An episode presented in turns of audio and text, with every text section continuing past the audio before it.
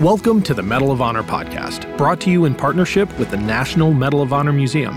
I'm Ken Harbaugh. In each episode, we'll learn about a different service member who has distinguished him or herself through an act of valor.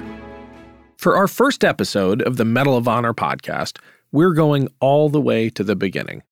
The first Medal of Honor ever awarded after it was created by Congress during the Civil War. Jacob Parrott joined the Army in 1861 as a private in the 33rd Ohio Infantry. In April of 1862, he volunteered for a raid led by James J. Andrews, which I'll walk you through in a minute. But first, a little background. The Union Army wanted to shrink Confederate borders by cutting them off from the Ohio and Mississippi River valleys.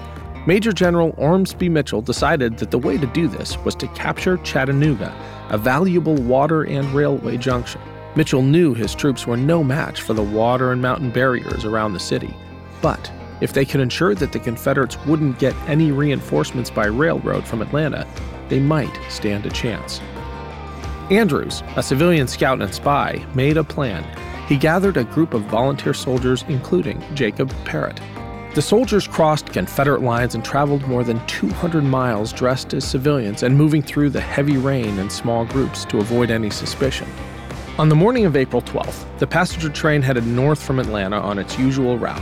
Back then, trains usually made stops for meals rather than using dining cars, so they had stopped at a hotel for breakfast. While the passengers ate, Jacob Parrott and the other Union soldiers stole the train and made a run for it. The train's conductor, William Fuller, hopped on a handcar with two other men and followed in hot pursuit.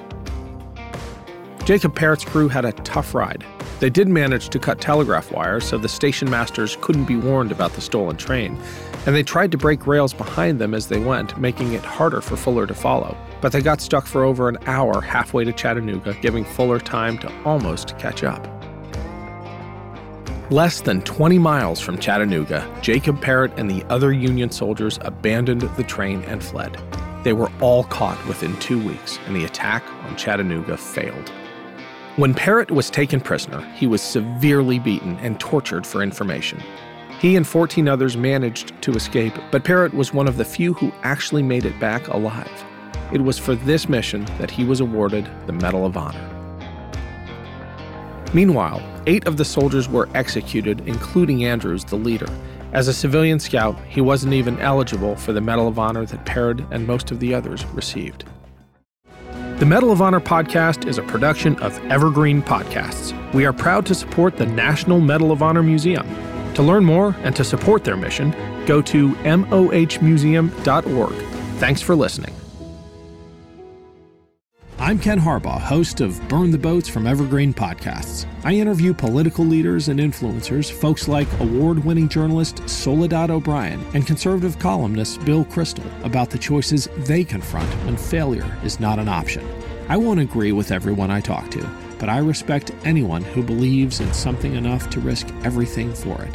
Because history belongs to those willing to burn the boats. Episodes are out every other week wherever you get your podcasts.